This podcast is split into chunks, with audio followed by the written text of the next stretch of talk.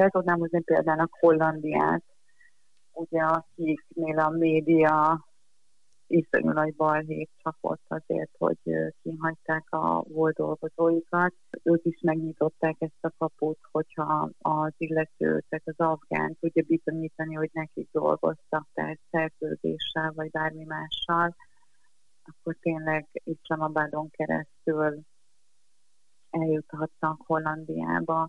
Ugyanezt csinálják a németek, a franciák, a spanyolok, az olaszok, a portugálok nem értem, hogy a magyar kormány miért ilyen ellenálló ezzel az opcióval szemben, mert tényleg csak 12 családról beszélünk, akiknek gyermekeik vannak, és tényleg nem ismeretlenek a számukra. Érthetetlen számomra, hogy miért ütközünk mindig falba, amikor próbálunk segíteni. Tehát ez a 12 család nem osztana, nem szorozna. A legnehezebb arra a kérdésre válaszolni, miért nem segít a kormány, mondja Zsúró Lucivet volt katona, aki azért küzd, hogy kimenekítse a tálibok elől Afganisztánból azt a 12 afgán családot, akik annak idején a Magyar Honvédségnek dolgoztak, de akikről a magyar kormány azóta megfeledkezett. Kiskorától katona szeretett volna lenni. Előbb azért, mert mindig katonásat játszottak fiú rokonaival. Később meg azért, mert harcolni akarta jóért. Afganisztánban is az vezette, hogy azok a gyerekek el tudjanak menni iskolába, a szülők ne attól rettegjenek, hogy mikor lesznek kivégezve a főtéren, meséli. Most azért küzd az amerikai Efgenivek nevű szervezettel, hogy kimenekítsék azt a 12 afgán családot, akik a Magyar Honvédségnek dolgoztak, és akiket a kormányot felejtette Afganisztánban. Bár az infláció, a forint mélyrepülése és az ukrajnai háború miatt világ már nem figyel Afganisztánra, és a kormány hivatalos kommunikációja szerint minden a honvédséggel együtt dolgozó afgánt kimenekítettek a tavalyi tálib hatalom átvétel óta. A valóságban 12 afgán család még mindig életveszélyben és rettegésben várja, hogy teljesüljön a kormány ígérete és kimenekítsék őket. Közben a helyzetük egyre elviselhetetlenebb. Sokan éheznek, köztük gyerekek is. A tálibok pedig, főként az északi tartományokban, kegyetlen bosszú hadjáratba kezdtek. Nyilvánosan fejeznek le tanítónőket, és lőnek agyon csecsemőket. A családjuk szeme láttára. Köszöntöm Önöket, ez a Selfie, a Szabad Európa podcastja, amiben ez alkalommal Zsúró Luz Ivettel beszélgetünk. Van is egy olyan kötődés egy családhoz, akiket annak idején mi is bemutattunk, Fatakékhoz, aki egy volt NATO tolmács, de ti is segítettetek kijutni annak idején Afganisztánból. Hogy zajlott ez? Ugye mi innen annyit látunk, hogy káosz van ott a repülőtereken, és lehetett hallani, olvasni a, a híradásokban, hogy tényleg nagyon nagy veszélyben vannak azok, akik annak idején a NATO-nak, a volt kormánynak segítettek, és hát próbálják őket kimenekíteni. Gömbör döbbenetesen láttam én is a híreket, ugye a többi volt kollégámmal együtt, hogy mi kezdődött el ugye júliusban, és ugye augusztusban, amikor Kabul végleg esett, egy héttel korábban már elkezdtek volt tolmácsok hívni, üzeneteket küldtek, hogy van-e valamilyen lehetőség arra, hogy a magyar kormány kimenekíti őket. Ugye hasonlóan más európai vagy NATO tagországokhoz hasonlóan. Ugye én akkor még nem tudtam, hogy lesz evakuáció, felvettem a külügyminisztériummal a kapcsolatot, kapcsoltak osztályvezetőtől osztályvezetőig, és akkor sikerült beszélnem egy magasrangú tisztviselővel, aki azt mondta, hogy igen, lesz evakuáció, és hogy van-e tudomásom arról, hogy kik azok, akik dolgoztak a magyar kormánynak, és kik azok, akik szeretnének élni ezzel a lehetőséggel ez egy ilyen párhuzamos folyamat volt, mert ugye közben már a Magyar Honvédség is megkezdte az evakuáltak listájának összeállítását, úgyhogy volt egy ilyen kis, én is küldök nevet, ők is nézték, hogy akkor most tényleg nekünk dolgoztak el, előkeresték a hivatalos okmányokat. Én a külügyminisztériumnak küldtem el a hozzám beérkezett személyes adatokat, és akkor ők küldték tovább ugye a Honvédelmi Minisztériumnak verifikálásra, és akkor így került összeállításra, és igen, Fatak egy, egy helyi kolléga volt, ő volt az egyik a sokak közül, akik ugye engem megkerestek, és akkor így továbbítottam az ő információit a magyar hatóságoknak. Mennyien maradtak, hogyha maradtak még odakint? 12 olyan család van még Afganisztánban, akik a magyar kormánynak dolgoztak, ők vannak igazán veszélyben, ők azok, akik éheznek, és ők azok, akik rászorulnak segítségre és támogatásra. Azt mondod, hogy még 12 ilyen család van ott, és hogy te egyedül foglalkozol velük az állam, az miért vette le vajon róluk a kezét, vagy miért nem segít a magyar kormány? Volt egy jogi határozat az evakuációra, amire, hogyha én jól tudom, volt egy határideje, ugye ez most már nincsen érvényben, mostani jogszabályok szerint ugye csak Belgrádban vagy Kievben adhatnák be a menekült kérelmet, hát oda ugye nem jutnak el, képtelenség eljutatni őket, hogyha el tudnának jutni, akkor az is ugye illegálisan. Én ezt nem tanácsoltam senkinek. Én felajánlottam egy olyan lehetőséget hivatalos szerveknek, hogy ugye a szervezetünkön keresztül mi el tudnánk juttatni ezt a 12 családot Iszlamabadba, Pakisztánba, ugye, ahol van a magyar kormánynak külképviselete, és ott tudnának ajánlani nekik hogy egy egyszeri vízumot beutazásra.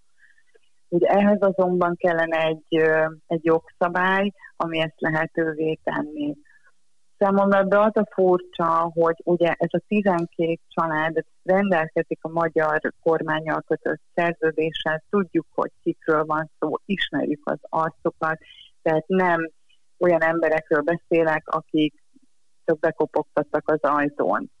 Közvetlen szerződésben álltak a magyar kormányjal, tehát még csak nem is vállalkozók voltak, akik úgymond belőlünk éltek. Ez a javaslatom ez visszautasításra került, ez elég szomorú, ugye, mert más Európai Uniós országok pont ezt az utat járják most, hogy kiutatják a volt dolgozóikat Pakisztánba vagy Iránba, és ott egy egyszerű beutazási engedélyt állítanak ki a számukra. Ezt Magyarország visszautasította. Megindokolták valamivel, hogy miért utasították vissza, vagy egyszerűen csak elutasították?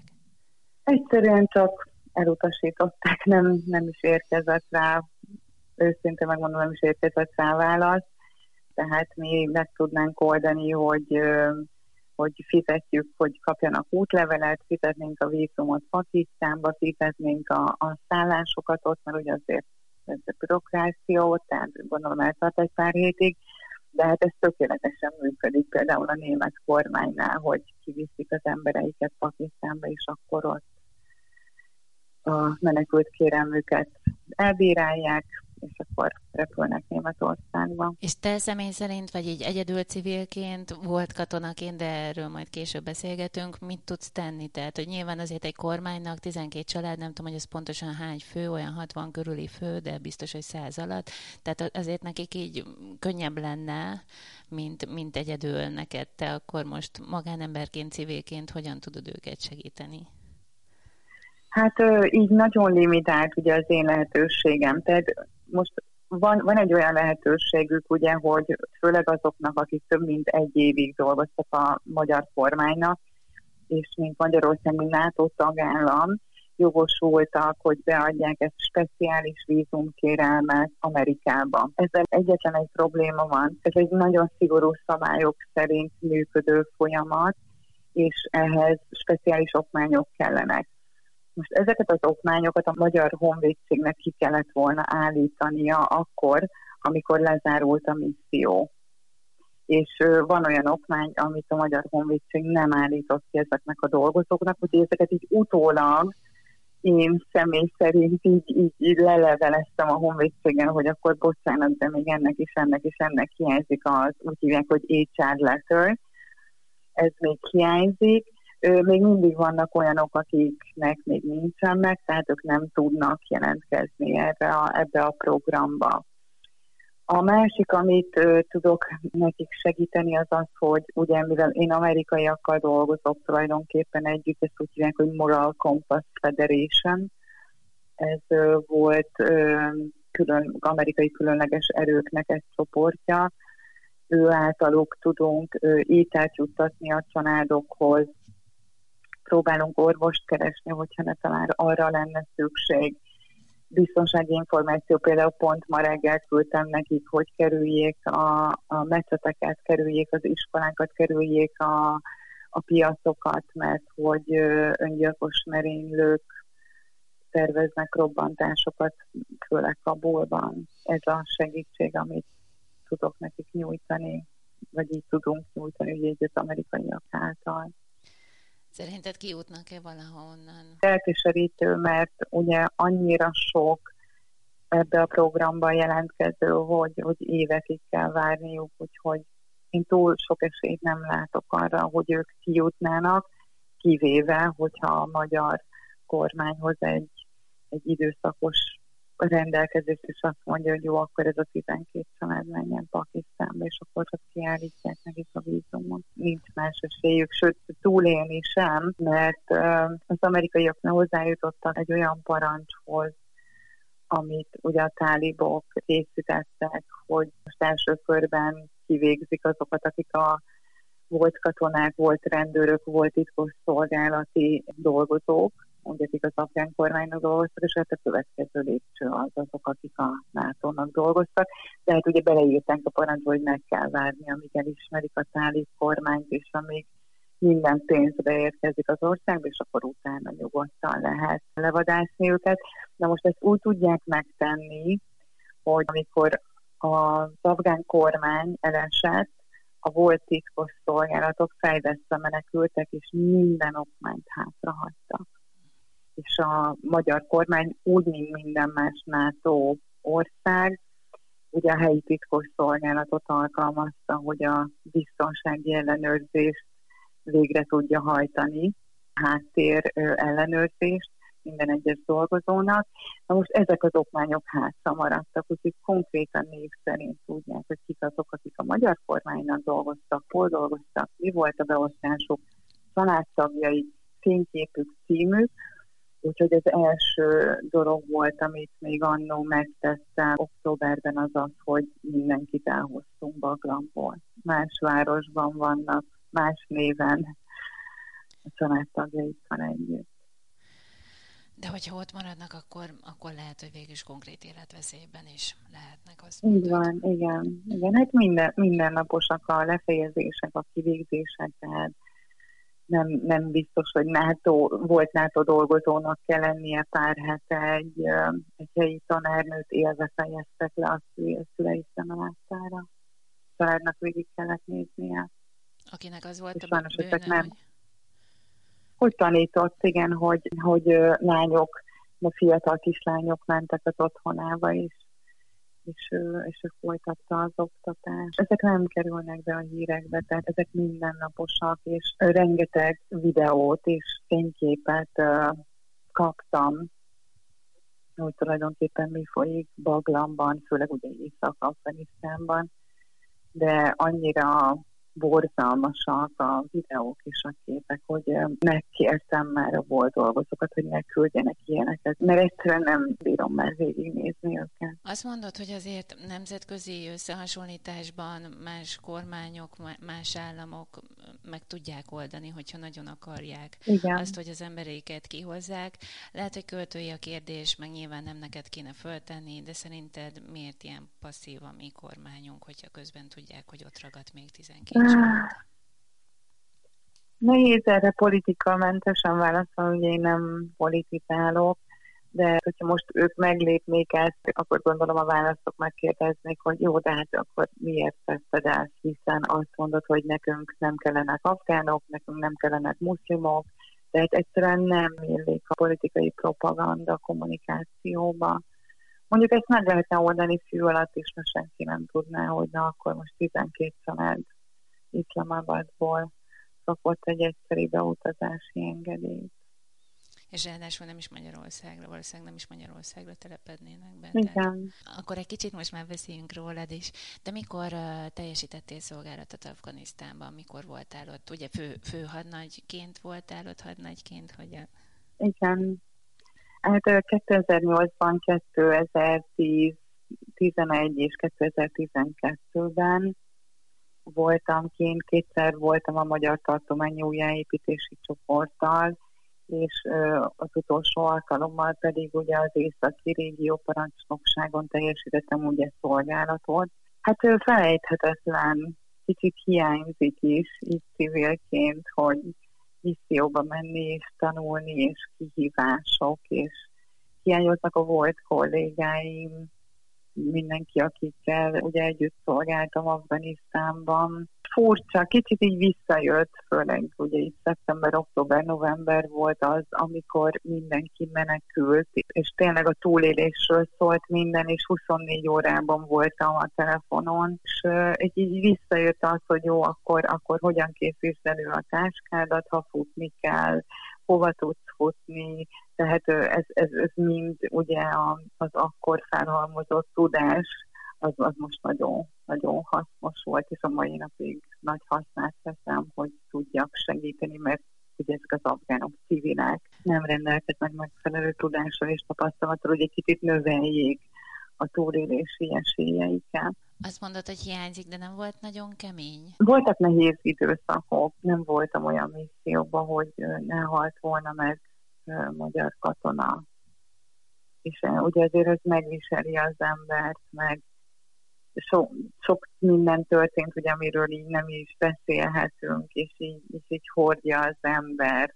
Nekem nagyon sokat segített utána, hogy én terápiára mentem, ugye mindezt feldolgozni, főleg azt, amivel ugye úgy gondolja az ember, hogy, hogy persze tehettem volna valamit, de, de ugye nem tudtam.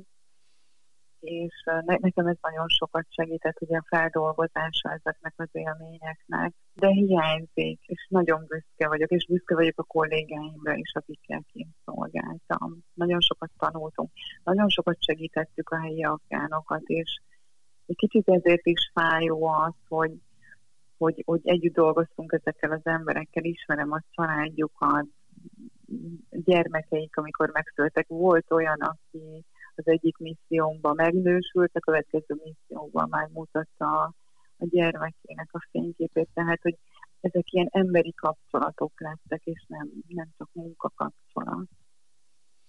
És most meg nem tudod, hogy, hogy hogyan tud kimenekülni onnan? Nehéz a kérdésekre válaszolni, hogy mm. és akkor, és akkor most akkor tesz valamit a Magyar Honvédség, vagy a magyar kormány, és legnehezebb talán arra válaszolni, hogy miért nem. Tehát ez, ez ilyen kicsit ilyen szívszorító, hogy miért nem, és jól dolgoztak, tényleg lelkesen végezték a munkájukat, van, akinek várandós a felesége, és akkor így kapom az hangos felvételt. Van olyan család, aki már éhezik, tehát hogyha nem kapna élelmiszer csomagot, akkor nem is tudom elképzelni, hogy nem nevelük. Ez, ez így nehéz, ez így minden nap. Fölkelek reggel, és akkor nem tudom, száz valahány olvasatlan üzenetem van, és akkor így nehéz értelemmentesen, vagy, vagy nem túlságosan belemenni érzelmileg ebbe, mert, mert, mert maratont futunk, és nem sprintet. Nem tudom, hogy lehetett ez például látni előre, hogy ennyire gyors lesz ez a hatalom átvétel? Bizonyos körök szerintem tudták, nagyon sok tanulmány látott napvilágot, hogy akkor mi lehetett a legfőbb oka. Most ugye az amerikai különleges erők, ők, ők tényleg pont olyan embereket támogatnak, akik közel álltak a tűzhöz és mindenki azt mondja ugye, hogy az afgán szolgálat korrupciója és árulása volt ugye a legnagyobb probléma akkor. Megmondom őszintén, amikor Mazari Sali felesett, és Dosztun tábornok, és adtak Núr kormányzó feladta Mazari Sarifot, akkor, akkor én emlékszem arra napra, hogy én itt álltam a nappaliban, és konkrétan elsírtam magam, hogy hogyan lehet ez, hogyan adhatjátok ezt fel, csak így ilyen könnyen. De hát ugye rengeteg tényező volt, nem volt elég fegyver, előtte már hónapokig a katonák nem kaptak fizetést, nem kaptak élelmet. Nem túl fekete-fehér, tehát nem tudjuk azt mondani, hogy jó, akkor te vagy a, a hibás, és ez iszonyú árat fizetnek ezért az emberek. Tehát éjszak, az most, az most nagyon szenved. Van egy tartomány, Sorepol, ami hazara lakta terület leginkább, hát ott most iszonyatos kivégzések voltak az elmúlt két hétben, emberek, tehát a civilek elmenekültek a hegyekben, nincs élelem, nincs ivóvíz, tényleg nyilvánosan végeztek ki családokat, köztük őket. Tehát Észak az most nagyon megszenvedi ezt, hogy mindig is tálib ellenálló terület volt, úgyhogy most kőkeményen lecsapnak rájuk. Ugye te ott voltál az újjáépítésben, és miután tényleg megtörtént ez a tálib hatalomátvétel, nagyon sokan elkezdtek, főleg fotelből szakérteni, hogy Amerika miért nem tudott ez alatt az x idő alatt kiépíteni ott egy működő demokráciát, meg miért is szólt bele, úgyse tudott volna. Mi a te személyes véleményed? Ugye azért, hogyha van egy katonai vagy más beavatkozás, ugye mi, mi szeretjük a dolgokat feketén-fehéren. Tehát, hogy most ez az ember rossz, ez az ember jó, most ezt, ezt, ezt kell csinálni, mert ez a jó, és azt nem csináljuk, mert ez a rossz. Tehát, hát az afgánok nem így működnek. Tehát ez volt az egyik, a, amit, amit én látok, hogy nem, nem voltunk talán kulturálisan, szociálisan felkészítve. Ugye mi nem voltunk korábban Afganisztánban, nekünk nem volt ebből tapasztalatunk, hogy na akkor az afgánoknak a feje és a meglátása hogyan is működik. Ez volt talán szerintem az egyik ilyen probléma. A másik meg az, hogy, hogy van egy posztraumás és egy mindig traumatizált társadalom, ami a túlélésre játszik. Tehát egyik nap elfogadja tőled a 300 dollárt, és akkor a következő nap meg elfogadja a tálítól a 300 dollárt, mert ugye mert nincsen pénze. És ugye ez, ez mind a túlélésről szól. És, és, és szerintem ezek voltak azok a komponensek, amik igazán hiányoztak. Ez az, amit ugye az amerikai kollégák is állítanak, hogy nem, nem volt erre úgy tisztán rálátásunk, hogy hogy akkor ez hogyan is működik. Az már más kérdés, ugye, hogy tényleg van, nem tudom, százezer tálib, és van 10 millió harcolni képes férfi nő, ugye már a nők is fegyvert ragadtak éjszakon, hogy akkor miért nem teszitek meg? Itt jön ez a traumatizált társadalom, amikor azt mondja, hogy jó, de miért? miért áldozom fel a családomat, miért áldozom fel az életemet, hogy a szomszéd úgy sem teszi meg. Egy kicsit egy ilyen, ilyen tehetetlen helyzetben vannak. Vannak csoportok, akik harcolnak, például Baglamban, Talava Barparkjárásban helyi nők ragadtak fegyvert. Tehát én kaptam róla fényképet, és annyira büszke voltam rá, hogy akkor volt rendőrnők és katonanők mentek, és, és, és fegyvert adattak, és a mai napig harcolnak. Te különben miért lettél katona? Mikor gondoltad ezt ki még kiskorodban? Kiskoromban jött, hogy rengeteg fiúval nőttem fel, ugye én voltam az első lány unoka például, és, és akkor mindig katonásdét játszottunk, és akkor innen jött, és most elmondhatom azt tulajdonképpen, hogy egy gyerekkori álmom vált valóra, amikor katona lettem, és és mindig büszkén hordtam az egyenruhát. Mai napig megvan például még a gyakorló sapkám, amit mondtam, hogy nem vagyok hajlandó kidobni vagy odaadni másnak. Nagyon szerettem a munkámat, nagyon hiányzik. És a honvédségnél különben nincsen diszkrimináció most már, tehát hogy mennyire ismerik el a női kollégák teljesítményét is ugyanúgy, mint mondjuk a férfiakét.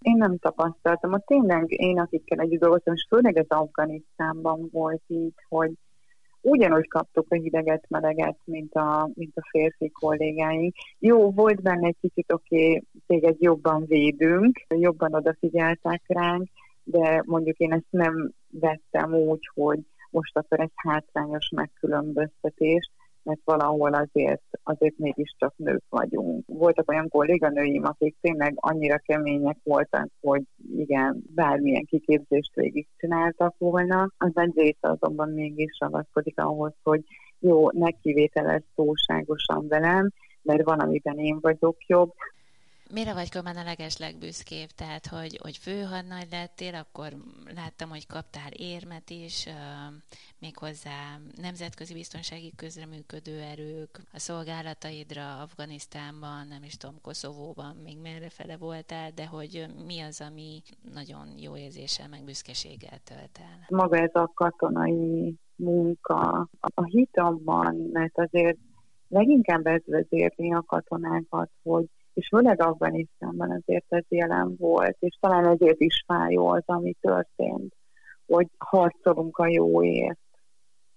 hogy tényleg azért vagyunk itt, hogy az a, azok a gyerekek el tudjanak menni iskolába, a szülők úgy neveljék a gyermekeiket, hogy ne attól reszegjenek, hogy mikor lesznek kivégezve a főtéren. Hogyha végig gondoljuk, ez egy, ez egy nagyon nemes misszió volt. Megfizettük az árát, tehát ott voltak a saját halottjaink, a más nemzetek halottjai. És mégis ami jóért küzdöttünk. És akkor, és ott voltak a rossz fiúk, a, a tálibok, és pont valamelyik nap mondtam a férjemnek, ugye, aki szintén katona, hogy minden nap láttam ezeknek a száli vezetőknek a képeit az irodában, és ott volt a, a Szarazsuddin Hakkaninak 10 millió forint volt a fején. Mm. És most ott mászkál Kabul főterén is, és tétlenül kell néznünk. Ezért is fájó egy kicsit, hogy 20 évig és, és áldozatokkal és terhekkel tértek haza a katonák és akkor, és akkor ezek az emberek csak most ott sétálnak Afganisztánban. De igen, talán ez, hogy megvan még talán ez a, ez a morális hit, hogy, hogy a katona az jó célért küzd. Miért, mikor szereltél le? Én 2015-ben szereltem le, és hát személyes okokból kifolyólag.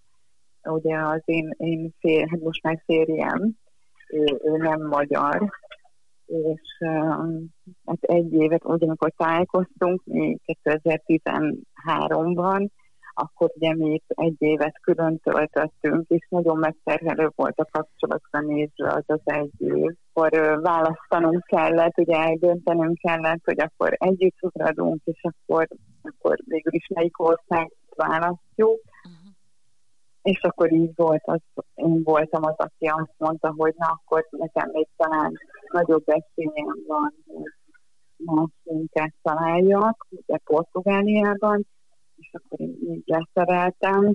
Hát nehéz volt. Döntést magát meghozni nem, de a folyamat az, amikor ugye így papírral mentem körbe, ugye, és, és, és elszámoltam, vagy a, az utolsó nap a találkozó parancsnokon viszont volt meg ugye a kollégáim, hát uh, azt nehéz szívvel viseltem azokat a napokat. Ugye én most dolgozom ennek a, az evakuáló csoportnak, félkatonaként végzem ugyanezt a munkát, és hát megadja ezt a feelinget, ugye, mint hogyha megint misszióban lennék, és, és, és megint jó dolgokért küzdünk. Tényleg elmondhatom azt, hogy, hogy mondjuk inkább Amerikában azért megdöbbentek az emberek a kivonuláson, és rengeteg adomány érkezett ugye az evakuációs csoportokhoz. Sajnos Ukrajnával, ugye, hogy amikor megindult a háború Ukrajnában, ezek az adományok elapadtak, abszolút. Tehát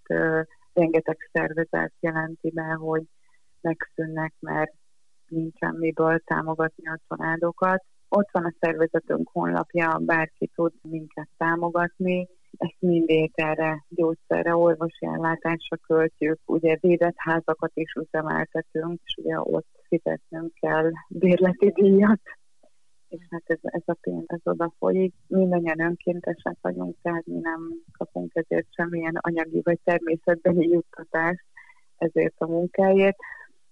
Azt hiszem, múlt héten mondta éppen a férjem, hogy most már eljutottam addig a pontig, hogy szabad időmben dolgozok és tanulok, és az, az idő, tehát a fennmaradó hátralévő időben pedig ugyan ezt a szervezetet segítem. Köszönöm figyelmüket, ez volt a Selfie, a Szabad Európa podcastja, amiben ez alkalommal Zsúró Lucy Vettel beszélgetett Jakab Aponyi Noémi.